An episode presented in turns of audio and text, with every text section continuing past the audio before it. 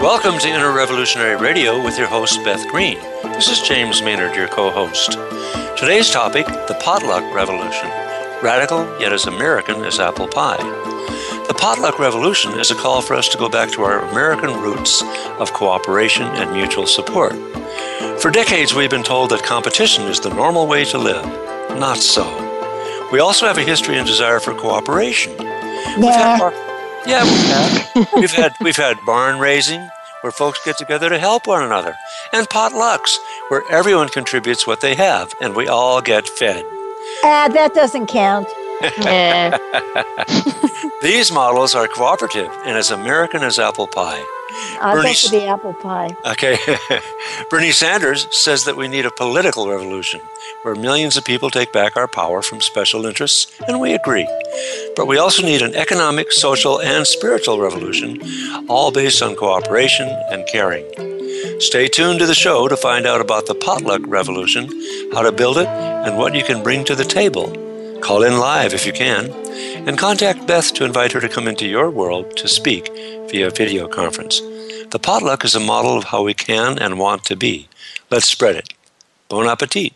And now, here's Beth. Hi, everybody. Well, welcome, welcome, welcome to everyone. Uh, you know, it's so much easier to relate to people in the abstract than in the concrete, don't you think? I love proclamations like this. We should all cooperate. Anyway, uh, we're still trying. We're trying, and we're going to be honest because we got to do this, guys. Something has got to change. But first, I want to tell you uh, that, you know, we uh, broadcast from voiceamerica.com variety channel live 3 to 4 p.m. Pacific time every Thursday. But we have two new affiliate stations. Now, I'm probably going to have to repeat myself several weeks in a row because I don't know exactly when those affiliates are going to pick up our show regularly or which show they're going to put on first. So I'm going to have to thank them this week. And then I'm going to have to thank them next week. And then maybe after I thank them the third week, that'll be enough because I just want to thank them. I want them to know that they are welcome. And the first one is KWRK in Fairbanks, Alaska.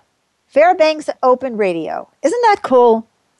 Yay. And they are, uh, we don't really know that much about them, James and I and Christine, or Mhm. our other surprise guest. We have a surprise guest today. But um, it's their their address is something like University Avenue and College Street. So we think that that could be a clue that this is a college station. Well, we are thrilled to have you, just thrilled. And the second one is called where is it written down? Oh no, it's Goldendale is the place. Goldendale, Washington. And where is the Oh, there it is. KVGD, Goldendale Community Radio in Goldendale, Washington. I want to personally thank Corey Eberhardt at KVGD and Flynn Luddington at KWRK. So we are not that far from Washington. We're in um, in Oregon. So we are just so happy to have both of you with us today, and we hope that your audience uh, really loves what we're doing because we love to be loved. And uh, we That's what's important here. exactly forget about the revolution or Well, anything like that. All, all you need is love. Oh, all you need is love. That's what I need. Anyway, uh, so we hope to hear from some of our new listeners sometime in the next couple of weeks. But theoretically, we are starting uh, these stations right now, and we are just so happy. And we would love to have more Pacifica affiliates with us. So that's my hello. And now, by the way, we're um, going to warn you that we have a surprise guest, except it's not a surprise to her. It's Chris Reese, and she's in the insurance industry, and she's going to be introducing herself later. But first, we have James and the Inner Revolution. The Inner Revolution, for those of us of you who are new, is about oneness, accountability, and mutual support. And, And it's this different. is the news of the inner revolution. This is the news. All right, James, take it away. Okay. There's a lot of news of the inner revolution, but today, in honor of our topic, we're going to share news of the potluck revolution. That is news of people bringing what they have to the table based on ability. So here's the first story from the New York Times, May the 25th of 2015. It's so exciting, we're giving you a lot of details. One man's millions turn a community in Florida around. Two decades ago, Harris Rosen, who grew up poor on the Lower East Side of Manhattan. Yay, Lower East Side, where my father was born. Go ahead. And became wealthy in the Florida hotel business. No, decided that didn't happen to that my didn't happen to your, No, your father. no, no. Sad, sad but true. yes. decided to shepherd part of his fortune into a troubled community named Tangelo Park in Orlando. Leaders of this neighborhood of small, once charming houses, uh, the leaders tried to beat back drugs, crime, and too many shuttered homes. Nearly half its students had dropped out of school. 21 years later, with the infusion of 11 million of Mr. Rosen's money so far, Tangelo Park is a striking success story. The Tangelo Park program has provided an all expenses paid education for Tangelo Park residents accepted into public higher education institutions in the state of Florida, from vocational schools to four year colleges. Since 1994, Mr. Rosen has distributed nearly 450 college scholarships. Nearly all of its seniors graduate from high school, some years 100% graduation rate. Also, Mr. Rosen provides young children the free daycare centers and a pre kindergarten program such that kids head for kindergarten primed for learning or already reading. Mm. Property values have climbed as houses and lawns are welcoming rather than shuttered. Crime has plummeted.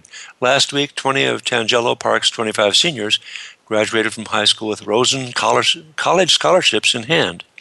In all, Mr. Rosen now spends about 500000 a year, less than when he began the program. Mr. Rosen said, There are a lot of wealthy people with the resources to, to do the same thing if they choose.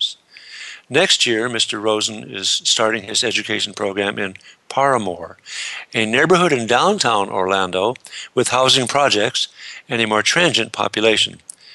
Success in Parramore, he said, might persuade other wealthy people to embrace the program. In a potluck society, shouldn't we aim for this? That those who have the most give the most for such beneficial purposes? Beth, your thoughts? I just love this story. Love it, love it, love it. And it's been going on for 20 years. It's not like this guy said, Oh, I'm going to do a publicity stunt and look like I'm a, a real philanthropist. It's like he's been doing it. And it's amazing what he's been able to do. But how this is really a potluck thing is he's bringing the money and the ideas and really supporting the people. But it's the kids and the families and the people in the community who are making this happen. So everybody is bringing what they have to the table.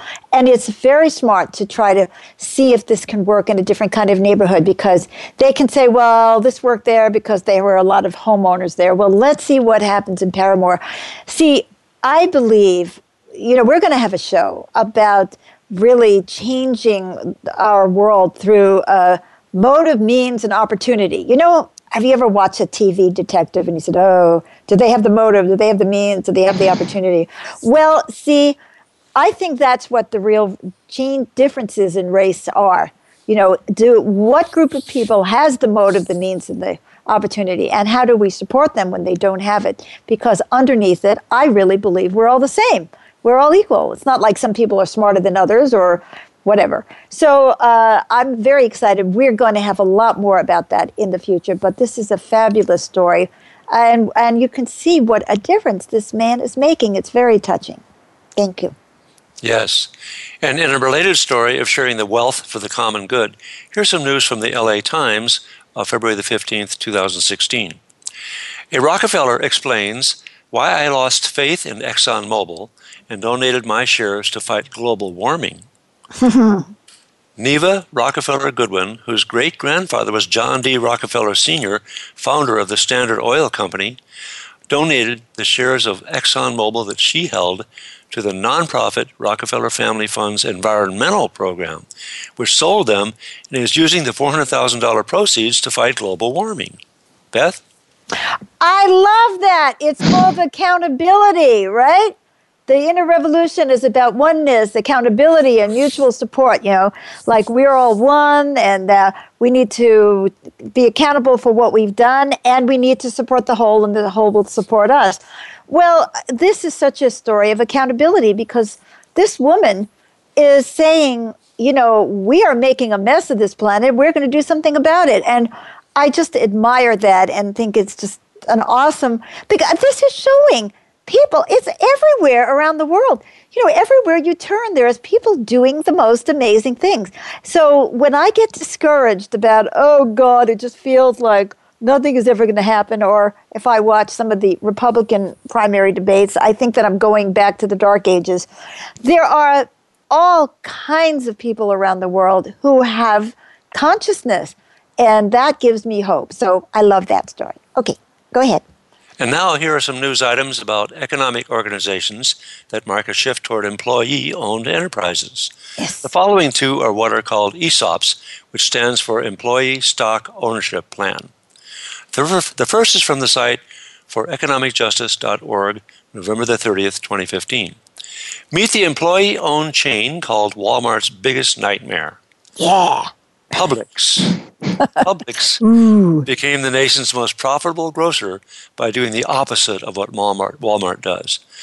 Publix is the fastest growing chain grocery chain in America. And it isn't a corporate giant that corporate that exploits workers, but an employee-owned company that's more profitable than any of its competitors. Unlike Walmart's hourly workers who just got a raise to nine and ten dollars an hour, Publix workers get a piece of the company after putting in a thousand hours and working for the company for over a year. Each employee owner takes home an additional 8.5% of their take home pay every year in stock options. This year, Publix was ranked as one of Fortune's top 100 companies to work, based on an anonymous employee survey. Publix is only one of 12 companies to be consistently listed by employees as a top place to work every year since the list's inception in 1998.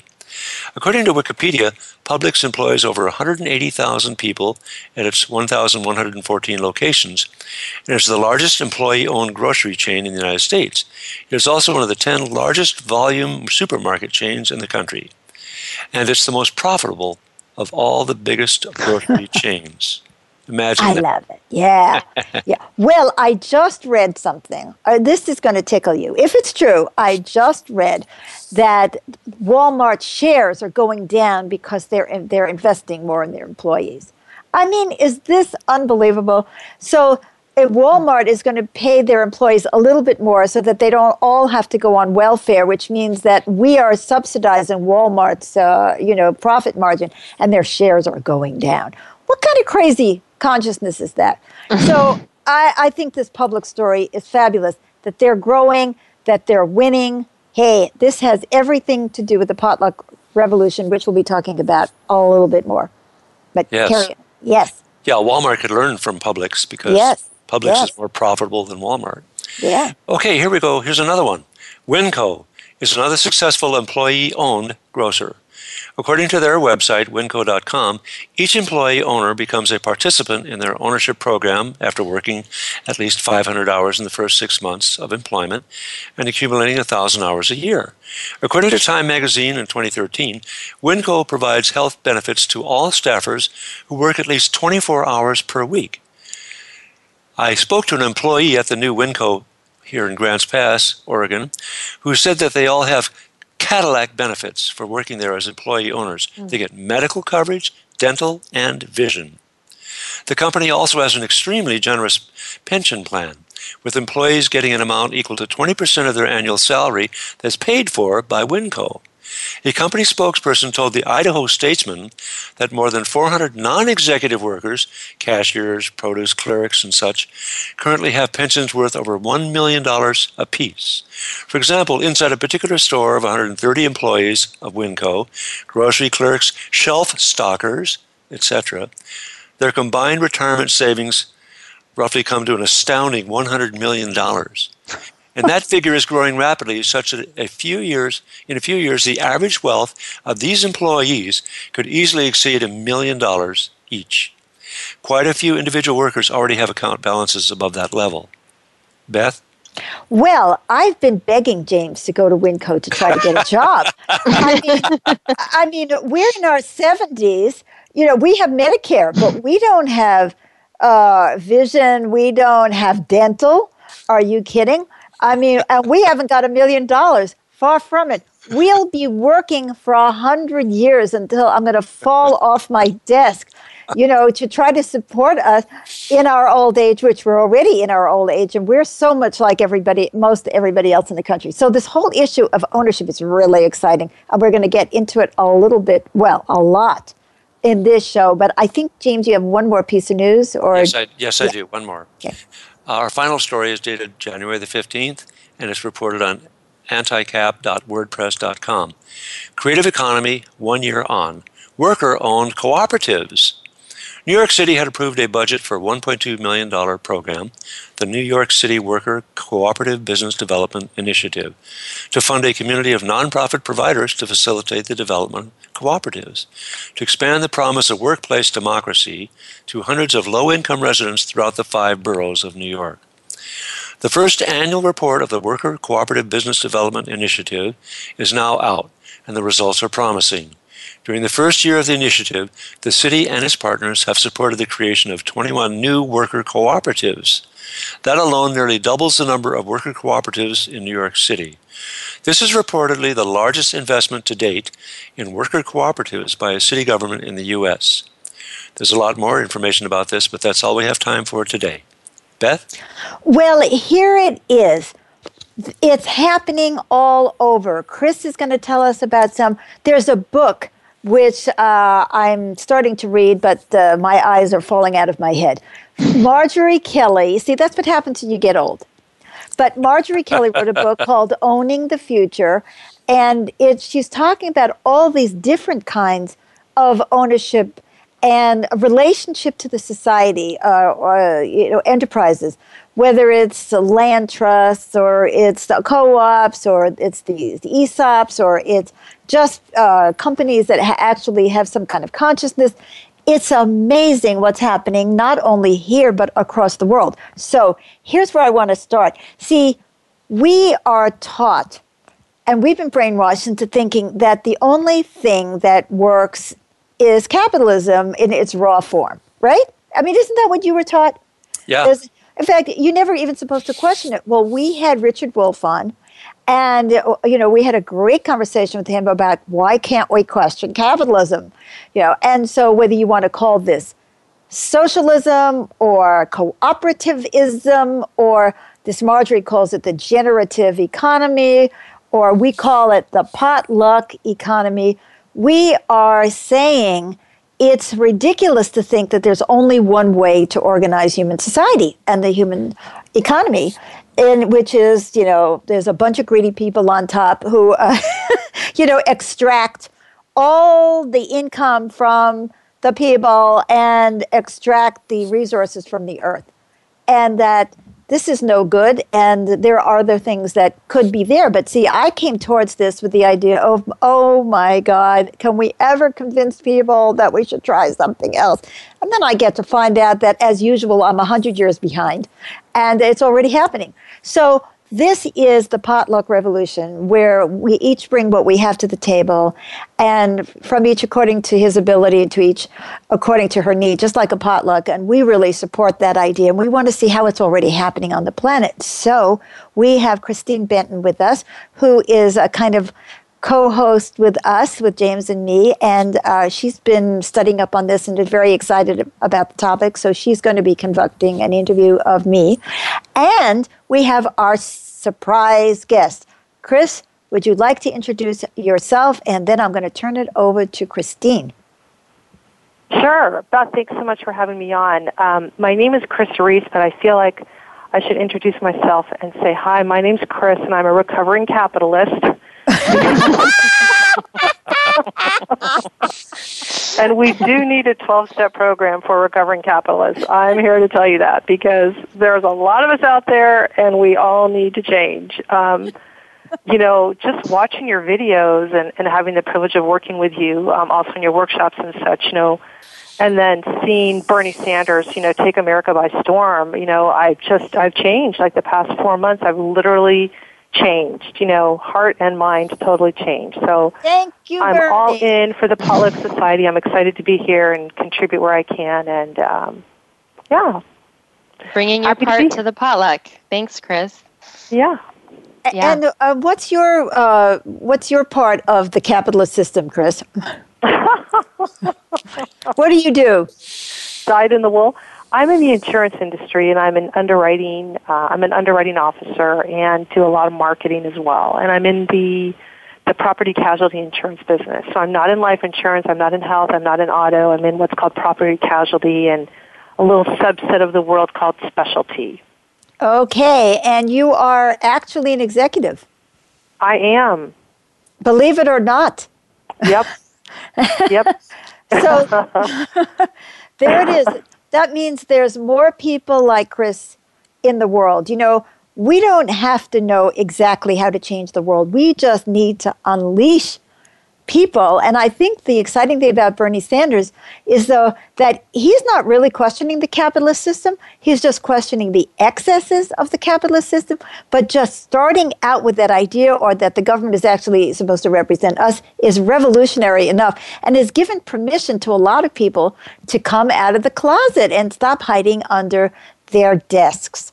So I'm going to turn over the show to Christine. Christine, take it away. Yes. So Yes. I can turn questions right back to you because one of the Okay, things I Christine, why don't you say where where you exist in the capitalist world? Oh, in the capitalist world, um, in addition to being a producer of Inner Revolutionary Radio, which I don't consider very capitalist, um, I consider it very inner revolutionary, and I love that.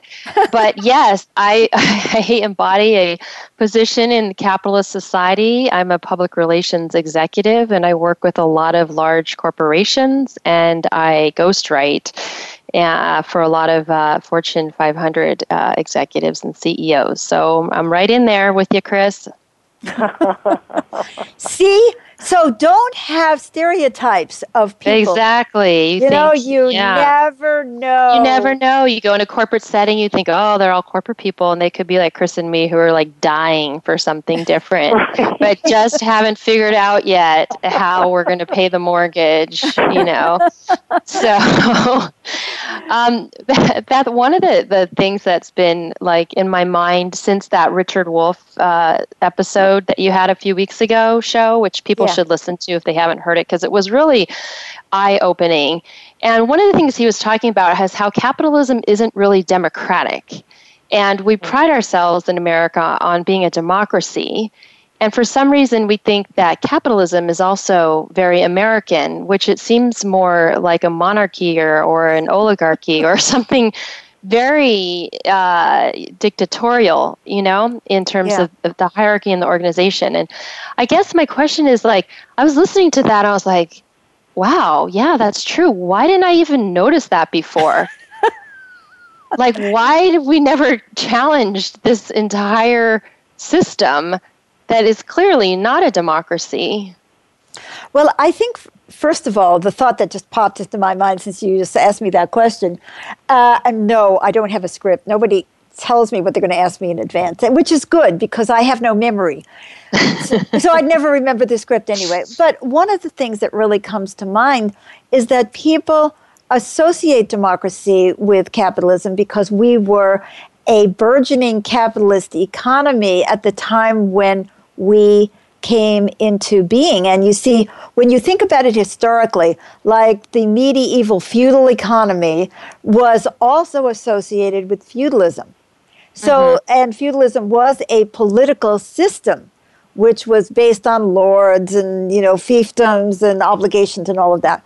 And the uh, the capitalist class actually broke a lot of those traditions um, when they came into being because see they were not in the aristocracy. They didn't have titles. So Right. anybody, you know, who makes money gets to be the elite in a capitalist society. So they there was that uh, there was a kind of synergy there. But the uh, there are two things that I want to say about that. That isn't the only way to be democratic, and in fact, it has become the opposite of democracy because you know his, through our history. Because another way of being democratic, of course, is the way our uh, founding um, um, some of our founding colonies. They were much more cooperative. Many of our religious groups came over here. They were very egalitarian. At, they were democratic too. So it's not necessarily that way. And then we've been brainwashed into thinking that questioning capitalism means that we are for totalitarianism. And of course, that's complete nonsense. It's not true unless you think that everybody who's ever gone to a potluck is a secret totalitarianist. And you know, and then with the anti-communist scare, it's like, oh, communism, you know, so that the people on top could stay on top because they didn't want people to be thinking about, well, wait a minute, maybe this isn't fair. Mm-hmm. But see, in addition to all of that, uh, the um, in our world, the income inequality has actually gotten worse and worse and worse and worse. And it's keep it's continuing to go in that direction.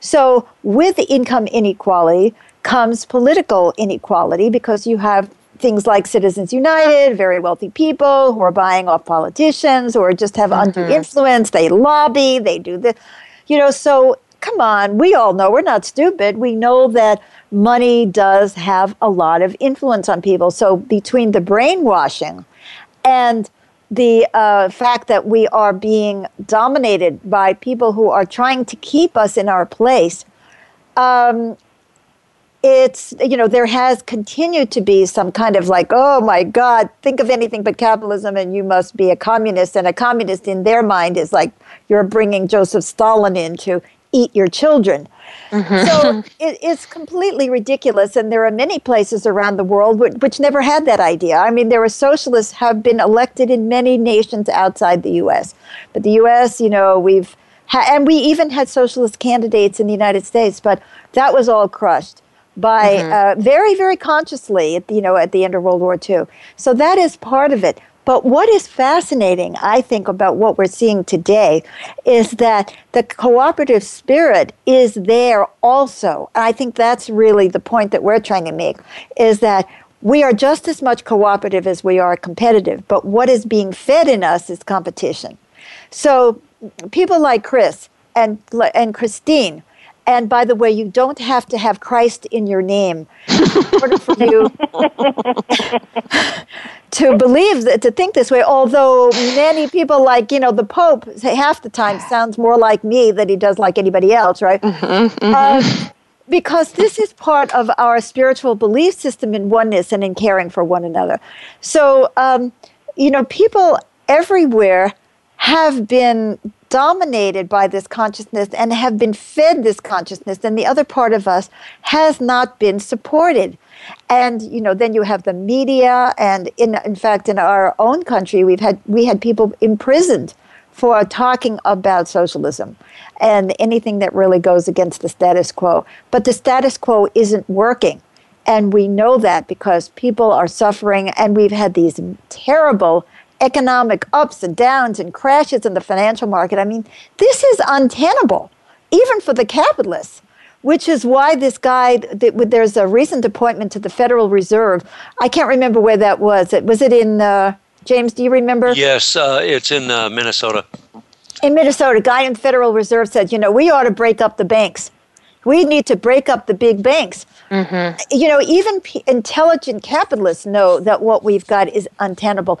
And uh, we're not proposing that it has to be, you know, this way or that way. We're saying let's unleash our creativity to come up with other forms of economic uh, distribution and ownership that are more humane, that actually work, that give pr- workers enough money to buy the products and that are decent towards the environment. Sorry, James, what were you going to say? I was going to say that uh, uh, this new member of the Federal Reserve worked for one of those big banks he's saying should be broken up. He worked for Goldman Sachs, one of the very Ooh. biggest.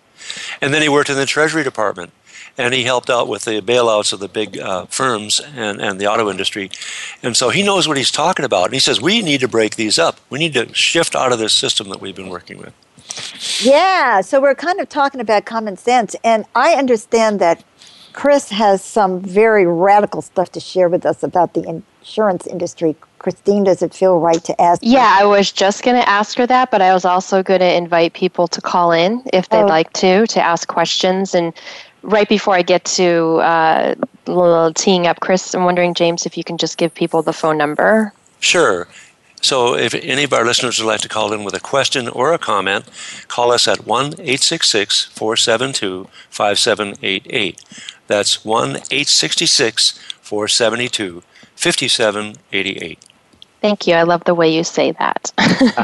Thank you. so, you Smooth. know, yeah, it was smooth. Um, so, Chris, you know, Beth has been talking about how there have been there has been a cooperative movement, and I know that you've seen this also in the industry. And I was hoping you can give us some background on where um, insurance cooperatives, you know, be, began, and you know how they've they've come into being over time, and how that's been working. Sure, it's actually you know, it's surprising because so much of, of what we think about the insurance industry is pretty much greed and corruption, but but there really are some some really amazing bright spots in the industry. Um, funny enough, back in the early, early, early, early 1900s, there was some cooperatives that started, and freed slaves first started a cooperative to pool their money together. They really? needed to pay for things yeah, 1903. They needed to pay for things like funeral costs and life insurance. And um, these early organizations were called mutual assistance societies, and they became like an early precursor to insurance in the United States. And then immigrants coming from different different are, are uh, you parts saying of there, the world. I'm sorry, Chris. Are you saying there were there was no insurance in the United States before these slaves started their co-ops? There was insurance, but it wasn't readily available to certain people. Okay, got it. All right. Thank you for clarifying. Okay. So, and that's a great point. I'm glad you brought that up because during the same time period, the late 19th and early 20th centuries, immigrants from various other countries came and also had to pool their resources together to give each other some, you know, collective financial support related to illness or unemployment so there was an Italian American Mutual Aid Society formed, as well as a Mexican American Society formed. So, you know, of course, all of those those people and their subsequent um, families have been assimilated into, you know, into the American society. But their early needs, when they couldn't get commercial insurance, were met by them banding together. Um, and Beth, you might find this interesting being from New York. There was yes. a group of farmers, um, Jewish farmers in New York in 1913 that were running into difficult financial times and they had to take in boarders to make ends meet. Yeah, that's my Something family. About, I know, right? So, so yeah. Pollock, Pollock Society, right? Yeah. So something about them bringing in the boarders jacked up their insurance rates.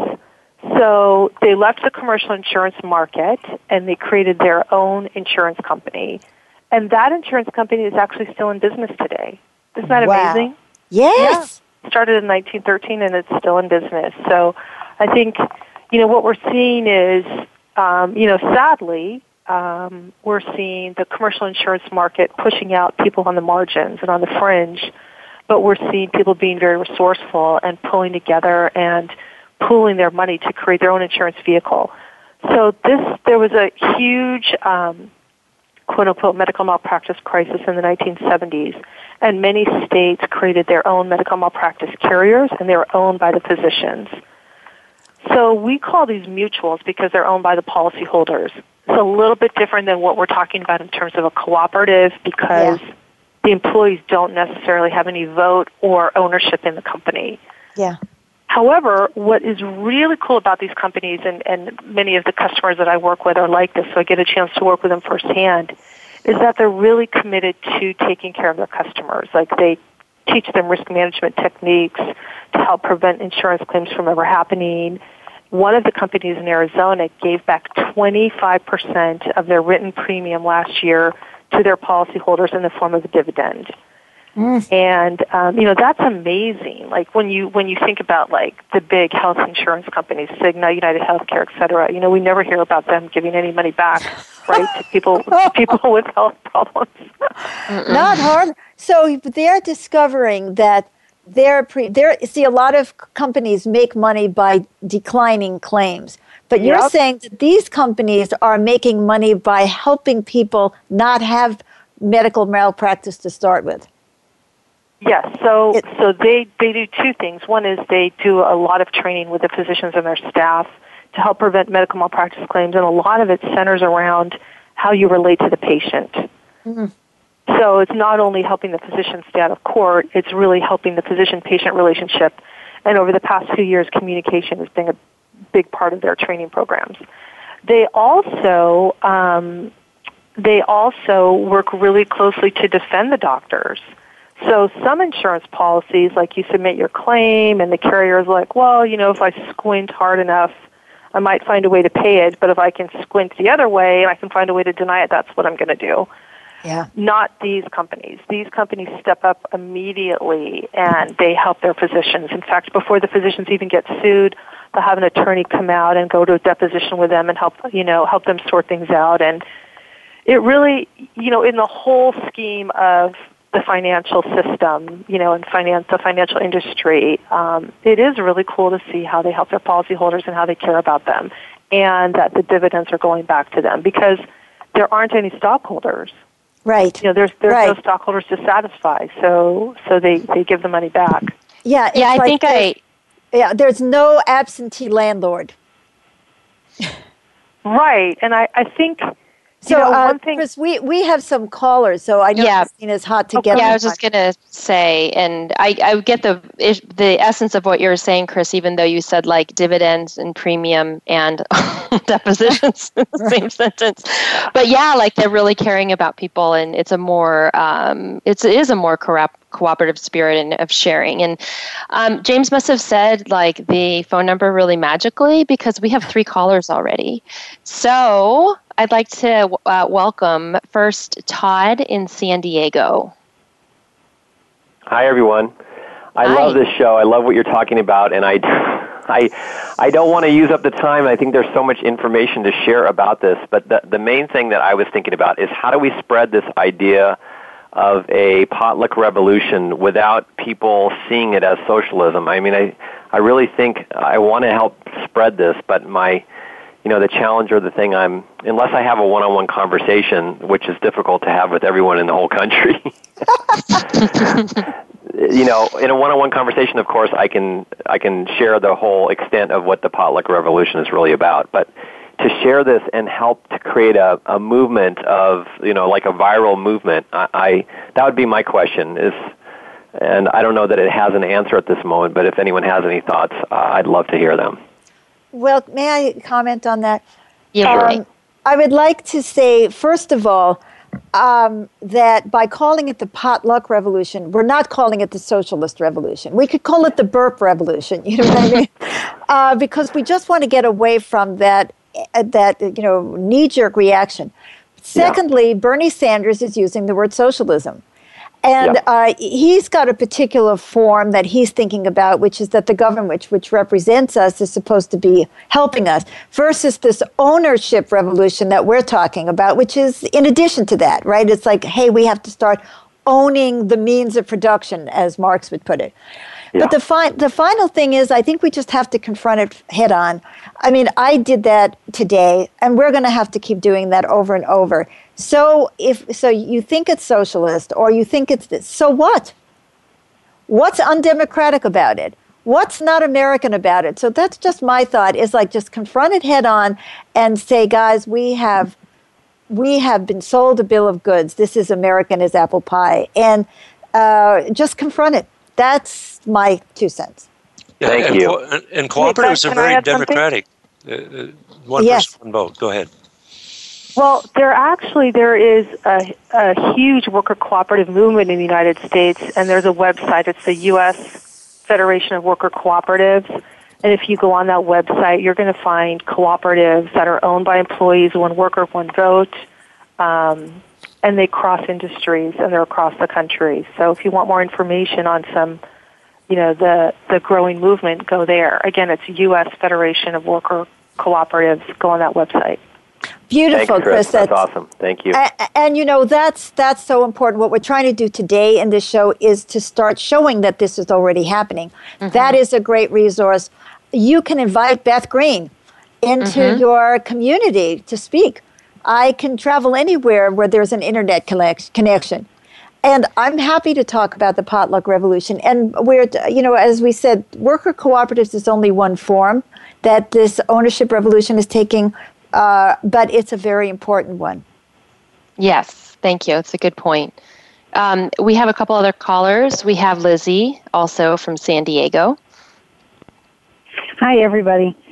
Hi. Um, hi. Uh, Beth, I wanted to ask you a question. I actually had an experience very recently of talking with someone about um, the potluck revolution and um, was met with a lot of very strong resistance. Um, well, more like what I was talking about is, you know, how it's relate, you know, it socialism basically. I, I use that word, and it's like immediately this person became very passionate about her beliefs, and uh, you know, just a lot of fear came up. And I tried to explain to her how a potluck is a socialism and barn raising, and I had trouble keeping her on the subject matter, and it was just like pulling teeth.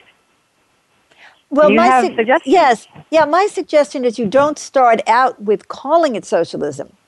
See, I'm saying Mm-hmm. start out with the potluck, and say, or the barn raising, or these mutual cooperatives, or are you aware that there's a growing movement? And then you can talk about how people are afraid of it because they've been told that this is socialism. But socialism is a word like anything mm-hmm. else. You know, it could mean so many different things to people. So I would start out with the potluck revolution and then if you know and talk about it and then you'll feel when it's the right time to mention because I'm not going out saying we need a socialist revolution. I'm saying we need a potluck revolution. People who think socialism are thinking about the Soviet Union. Mm-hmm. That's Yes. not socialism. It never was socialism, actually. Many of us have called that state capitalism. Mm-hmm. That instead of private individuals owning the capital, the government owns the capital. We are not talking about that.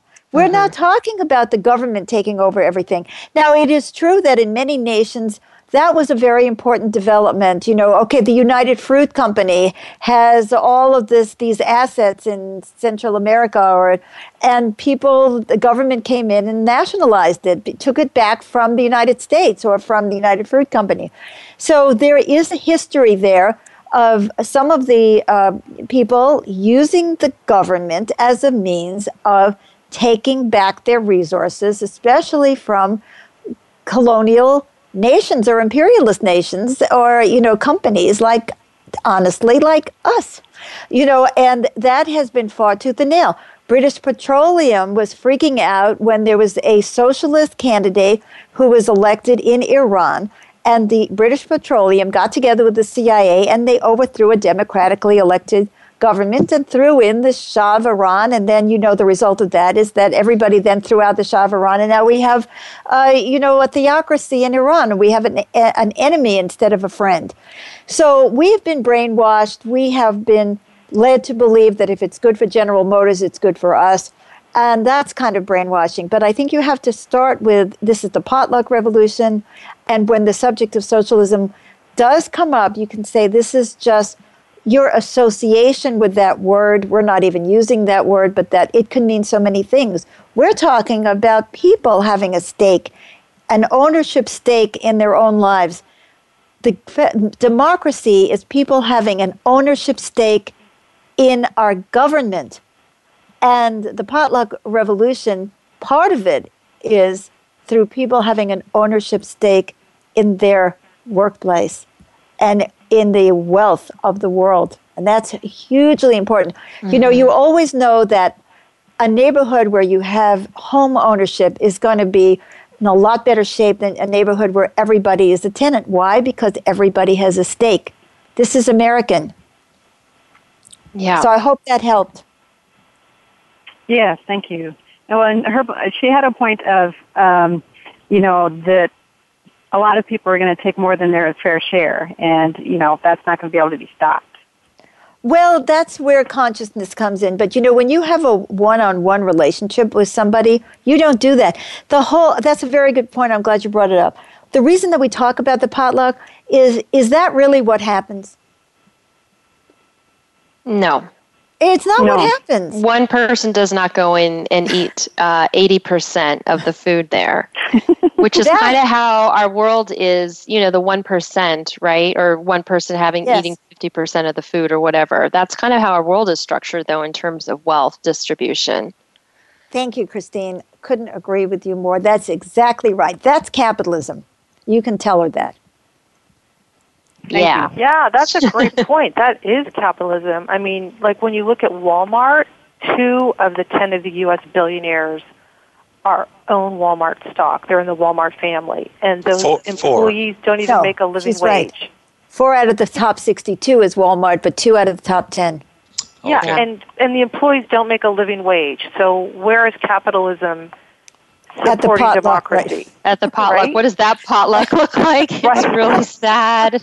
Nobody's having fun at that potluck. Yeah. All right, let's um let's welcome in. Uh, we just have a few minutes, so let's welcome Tracy from Phoenix, Arizona. Hi, guys. Hi. Hi.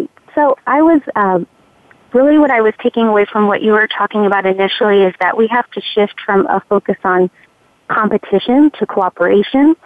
And I was thinking, you know, I can see how competition plays itself out in the workplace and a lot of business, but also in the home, you know, and I was recognizing how like uh, how easily I go into competition with my husband rather than thinking about how we can work together towards something.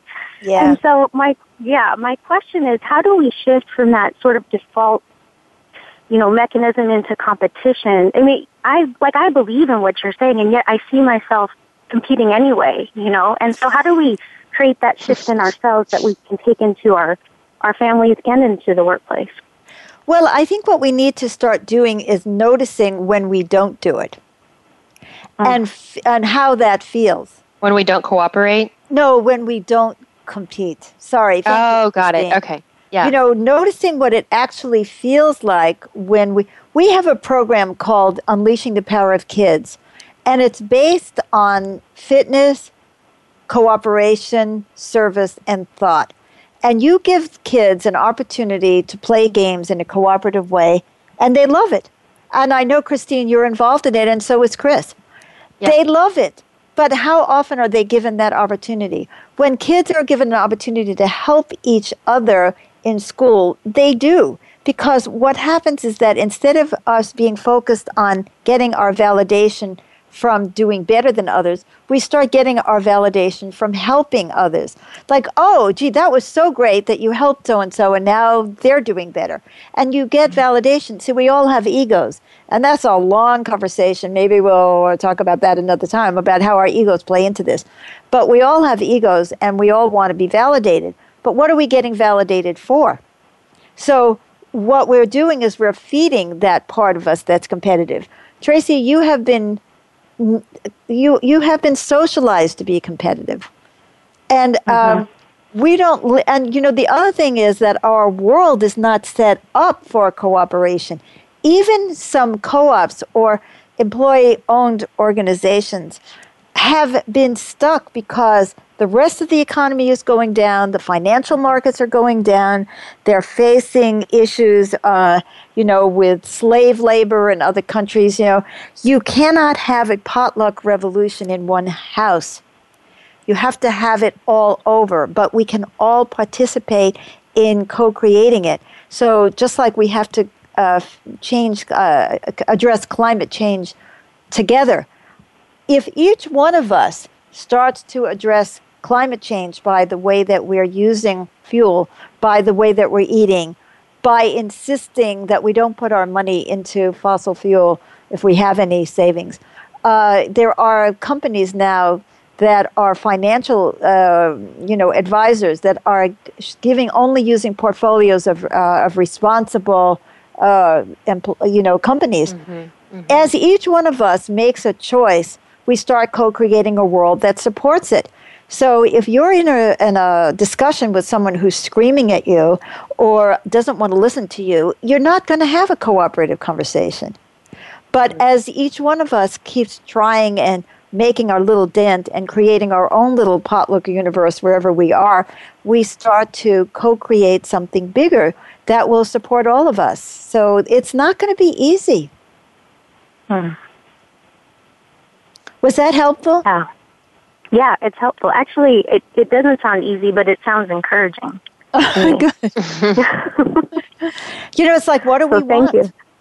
and uh, what are we capable of? And what? How do we feel? How does it? Fe- how do we feel when we're more cooperative? Well, how does our stomach feel? How is our stress level? you know, these companies, these co-ops, they have they give much more security. Even when there is a Mondragon is this big co-op in Spain, and they've uh, you know been working in many other countries too.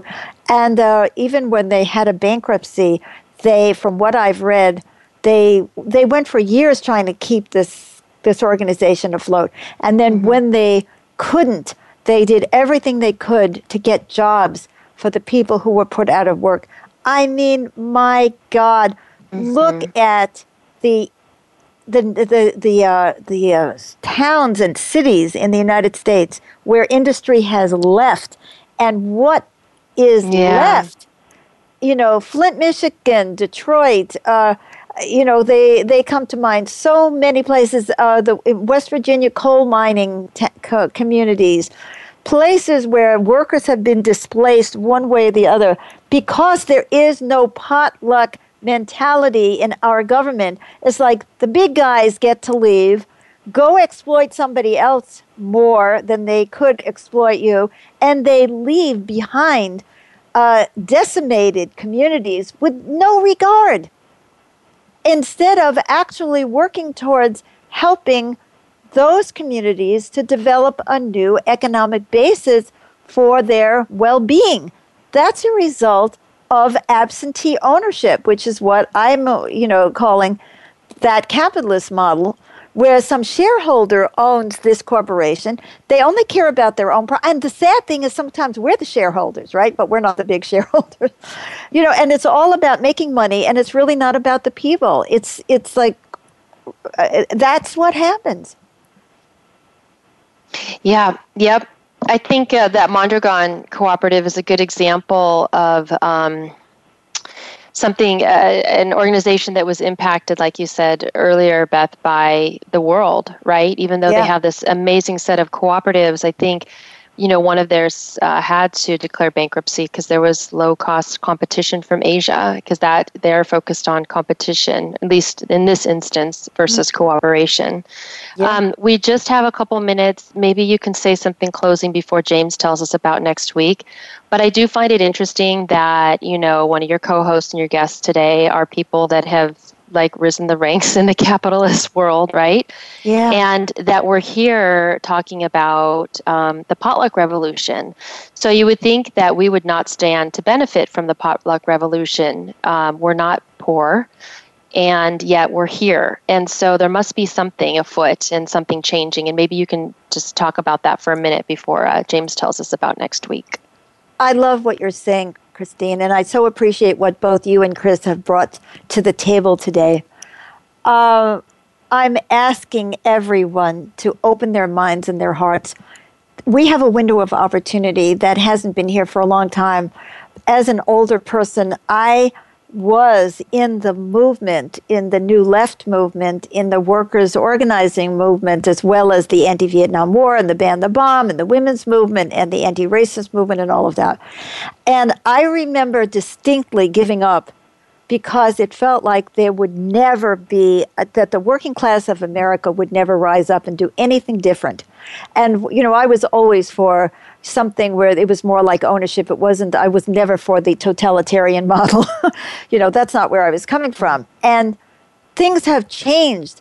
Uh, the capitalist system is is betraying too many people. American workers were bought out to a great extent in the 50s, the 60s. Trust me, it wasn't like now. People are angry and they're frustrated, and they can either go into a kind of a fascistic mode or they can go into let's get together and make this er- better for everybody rather than just let's get together and make it better for white people or for me.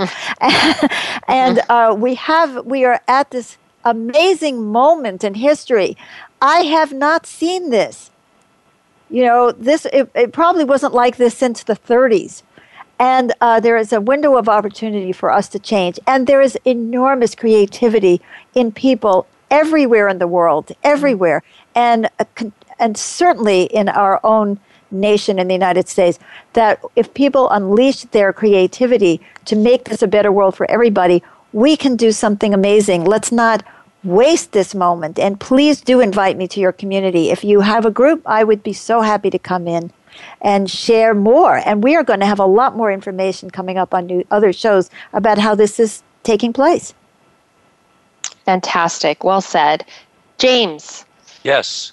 Next week. Tell, yes. Challenging every stereotype how African American domestic workers organize for their rights and ours, a conversation with Premilla Nadasen.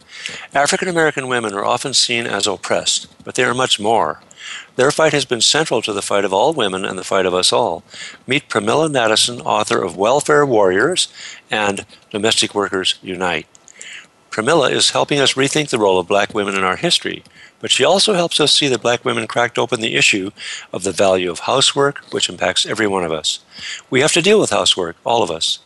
Either we provide unpaid labor in the home, we expect someone else to do it, or we have to pay someone else so that we can go out and make money ourselves. What is the value of housework? How does it relate to the labor movement? Who's going to take care of the house, the kids, and us? How can we work inside and outside the home at the same time? How does welfare relate to housework? And how have black kids been hurt through the racialization of welfare? Women, housework, race, and class. This topic will blow your mind. Join us. And now for a final word. I can't wait for that show. I, I can't wait for it.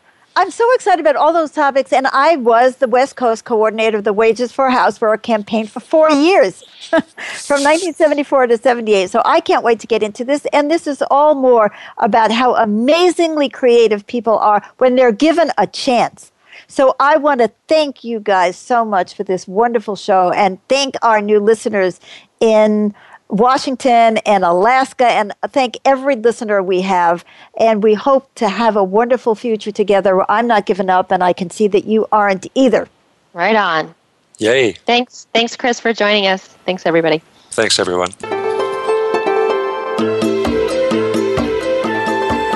Thank you for joining us for this edition of Inner Revolutionary Radio with Beth Green and James Maynard. The next episode will broadcast live next Thursday at 6 p.m. Eastern Time, 3 p.m. Pacific Time on the Voice America Variety Channel.